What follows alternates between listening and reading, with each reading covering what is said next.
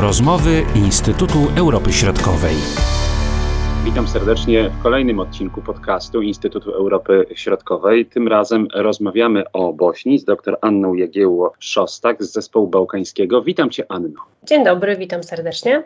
Pierwszy raz spotykamy się w tych naszych nagraniach, także jest mi bardzo miło że dołączyłaś do zespołu. No i będziemy Cię od czasu do czasu także słuchali w tych naszych y, podcastach. Miło mi. Powiedziałem, że dzisiaj rozmawiamy o Bośni i Hercegowinie. Niezwykle interesująco wygląda polityka w tym państwie i można powiedzieć y, to zderzenie między wschodem a y, zachodem, które się tak można powiedzieć jaskrawo uwypukla e, w sytuacji wojny toczonej przez Rosję na Ukrainie. I tutaj mamy społeczności, oczywiście, które współtworzą Bośnię i Hercegowinę, społeczności serbską, chorwacką i e, bośniacką.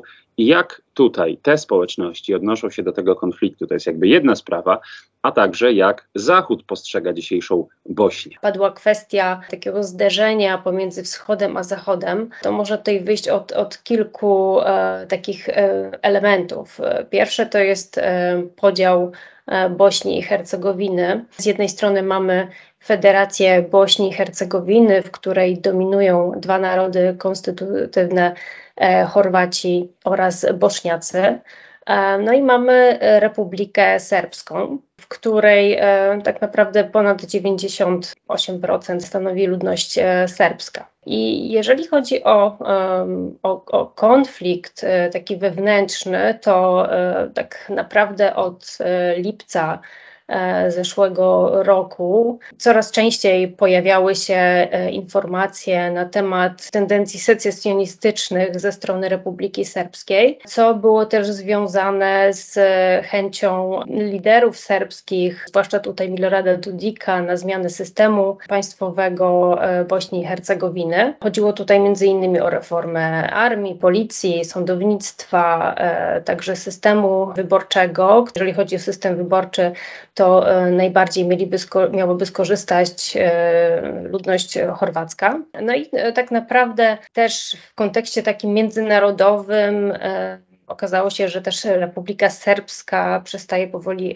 akceptować wysokiego przedstawiciela społeczności międzynarodowej, Christiana, nowo wybranego Christiana Schmidta. Te, te w zasadzie aspekty. Od zeszłego roku um, cały czas przewijają się w tej polityce, polityce Bośni i Hercegowiny, polityce wewnętrznej. I w zasadzie e, jeszcze w styczniu 2020 e, roku kwestie chociażby um, secesji Republiki Serbskiej można powiedzieć, że były mało prawdopodobne, ale od momentu rozpoczęcia działań wojennych w Ukrainie prawdopodobieństwo jest większe, co też było widoczne na arenie międzynarodowej i można powiedzieć o takiej e, walce pomiędzy właśnie wschodem i zachodem i tutaj po stronie e, zachodu było widać intensyfikację mm, kontaktów z Bośnią ze strony Stanów Zjednoczonych czy Niemiec e, czy Unii Europejskiej, a z drugiej strony relacje na linii Republika Serbska, także Serbia i Rosja też wyglądały trochę inaczej. No i tutaj, jeżeli mówimy o agresji Rosji na Ukrainę, od lutego w zasadzie była widoczna taka niezgoda na prowadzenie polityki zagranicznej całej Bośni i Hercegowiny jako państwa. To znaczy Federacja Bośni i Hercegowiny z, tutaj z ludnością, z, z przedstawicielami bośniackimi, chorwackimi chciała mm, przyłączyć się chociażby do sankcji, potępiła tą e, agresję na, na Ukrainę. Z kolei Republika e, Serbska, podobnie zresztą jak Republika Serbii, e, wskazywała na taką prorosyjską neutralność i nie przyłączyła się do sankcji na Rosję kiedy no, byliśmy świadkami ataku rosyjskiego na e, właśnie Ukrainę, od razu praktycznie kilka dni później pojawiły się te informacje mówiące o tym, że niebezpiecznie może dziać się właśnie w Bośni i Hercegowinie. A jak to wygląda dzisiaj tej z perspektywy kilku miesięcy? Co się dzisiaj dzieje właśnie w Bośni i Hercegowinie? Właśnie cały czas jest istotny bardzo mocno e, ten wymiar międzynarodowy wewnętrzny. Działania quasi-secesjonistyczne ze strony Milorada Dodika są postrzegane też e, jako takie takie wpychanie Republiki Serbskiej w objęcia Rosji. No i w zasadzie mm, ciekawym momentem jest, kiedy 12 czerwca było spotkanie partii bośniackich w Brukseli i e, wówczas widoczny był bardzo mocny kurs europejski e, i podpisanie porozumienia, e, które dotyczy zmian wewnętrznych w Bośni i Hercegowinie. I tutaj Milorad Dodik także podpisał to porozumienie. Z drugiej strony, zaraz po tym, po tym spotkaniu uczestniczył w Międzynarodowym Forum Ekonomicznym w Petersburgu, spotkał się między innymi z, z ministrem spraw zagranicznych Siergiejem Ławrowem. I tutaj e, obaj politycy zapewniali się o wzajemnej e, przyjaźni, wzajemnym wsparciu. I tutaj możemy powiedzieć, że jest widoczny ten kurs takiej z jednej strony neutralności, ale jednak ta prorosyjska polityka e, Milorada Dodika jest bardzo mocno zakorzeniona, która wynika też z tych tradycyjnych relacji serbsko-rosyjskich, czy ludności serbskiej w Bośni e, z Rosją. Z kolei na spotkaniu, które miało miejsce w Brukseli 23 czerwca które dotyczyło też e, Bałkanów Zachodnich. Z jednej strony była widoczna taka nadzieja ze strony społeczeństwa i części polityków bośniackich na e, otrzymanie statusu kandydata do e, Unii Europejskiej, ale jednak to się nie, nie, nie stało. Ukraina i Mołdawia w ostatnim czasie otrzymały ten status kandydata, co może być postrzegane jako z jednej strony e, no, zapominanie o Bośni i Hercegowinie, z drugiej strony też widzimy, że zarówno Unia Europejska ma swoje wewnętrzne e, problemy, ale także Bośnia i Hercegowina no, nie wywiązała się z, z nie, nie, wywiązuje się ze wszystkich um, ustaleń, tych 14 punktów, które mają przybliżać Bośnię i Hercegowinę do Unii Europejskiej. Wydaje się też, że społeczeństwo jest bardziej takie świadome tego, co się dzieje w Bośni Hercegowinie, tych konfliktów wewnętrznych, e, właśnie tego kursu prorosyjskiego Republiki Serbskiej. I tak naprawdę jest też postrzegane przez część społeczeństwa, przez organizacje pozarządowe jako e, no, wpychanie dalej w objęcia e, Rosji. No i tutaj ten konflikt, który cały czas jest widoczny w Bośni i Hercegowinie i na arenie międzynarodowej,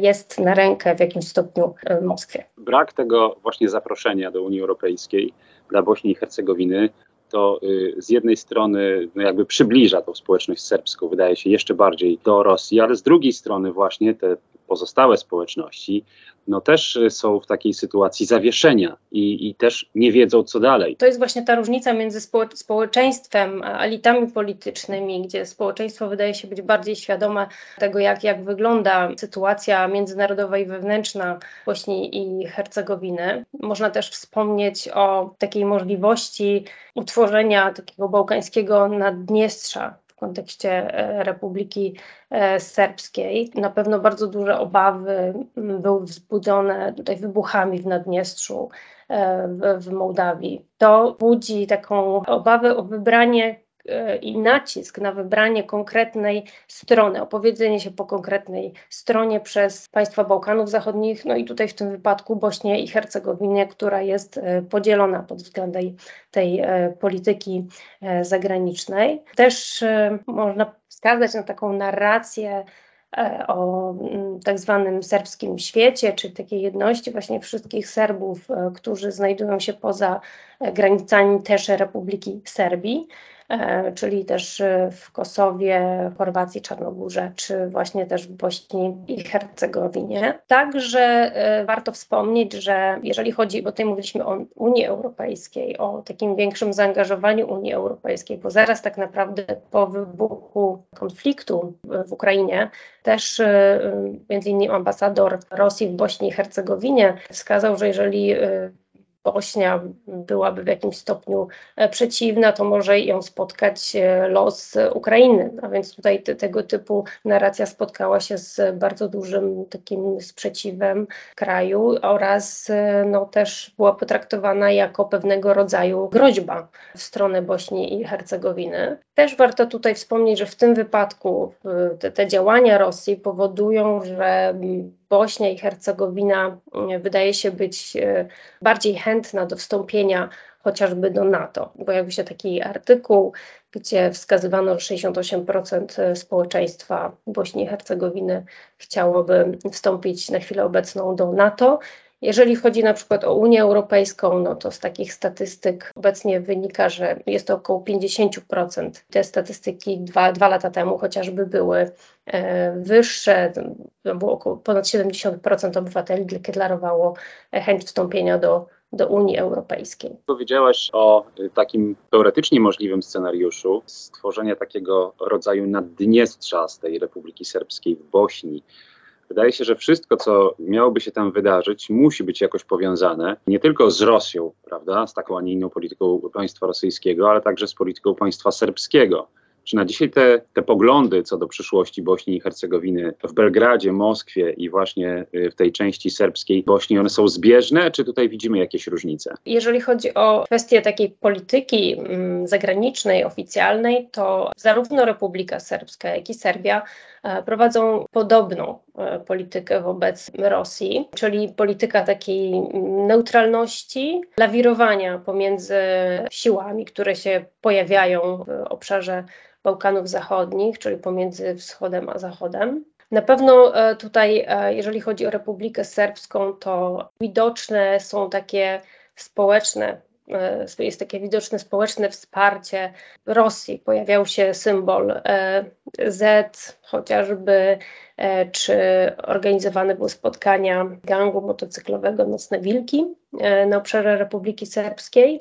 E, no ale też tutaj e, tego typu symbole pojawiały się w Serbii. Jednak Serbia, tutaj Aleksander Vucic jako prezydent wydaje się takim stabilizatorem, który potrafi wyhamować dążenia quasi-secesjonistyczne Milorada Dodika, pomimo że e, oba kraje nie przyłączyły się mm, do sankcji, to właśnie gdyby doszło do E, na przykład ogłoszenia niepodległości przez Republikę Serbską, to na pewno zmusiłoby to władze w Belgradzie do, do stanowczej reakcji. Także tutaj warto wspomnieć o tym, że wzmocniłoby to e, taką zależność Serbii, ale też Republiki Serbskiej e, od Rosji. No i też mówiąc o takim naprawdę krańcowym scenariuszu, gdyby doszło do ogłoszenia tej niepodległości, rozpadu Bośni, Bośni i Hercegowiny, na pewno byłoby to wbrew Unii Europejskiej, E, na to. Nie jest to na pewno opcja pożądana przez e, Serbię. Warto też wspomnieć, że dla samej Republiki Serbskiej ogłoszenie niepodległości, czy takiego to nazwała twardym secesjonizmem, jest niekorzystne, bo chociażby pod względem takiego rozłożenia terytorialnego, gdzie e, Republika Serbska ma blisko do tak naprawdę Chorwacji, z drugiej strony Serbii Czarnogóry. Stąd Wydaje się, że właśnie ta Serbia prowadzi taką politykę wyhamowywania dążeń secjonistycznych do Dika. Z kolei utrzymywanie takiego konfliktu wewnętrznego w Bośni i Hercegowinie no jest korzystniejsze dla polityków, zwłaszcza tutaj przed wyborami, które mają odbyć się w, w październiku tego, tego roku. To um, utrzymywanie tego e, konfliktu powoduje, że jeżeli powstają jakiekolwiek niedogodności w polityce, czy jeżeli e, są pewne niepowodzenia, to wina zawsze może zostać zrzucona na któryś e, z, z entitetów bądź na samą sytuację panującą w Bośni i Hercegowinie. No jest to napięcie niepokojące, którego od lat nie obserwowaliśmy. To jednak te zmiany, które y, widzimy w tej przestrzeni rosyjsko-ukraińskiej i rosyjsko szeroko pojętej zachodniej jednak powoduje takie, a nie inne sytuacje i możliwe scenariusze w innych regionach Europy. Bardzo dziękuję za tę rozmowę. Dziękuję no, bardzo. Do usłyszenia, do zobaczenia. Były to rozmowy Instytutu Europy Środkowej.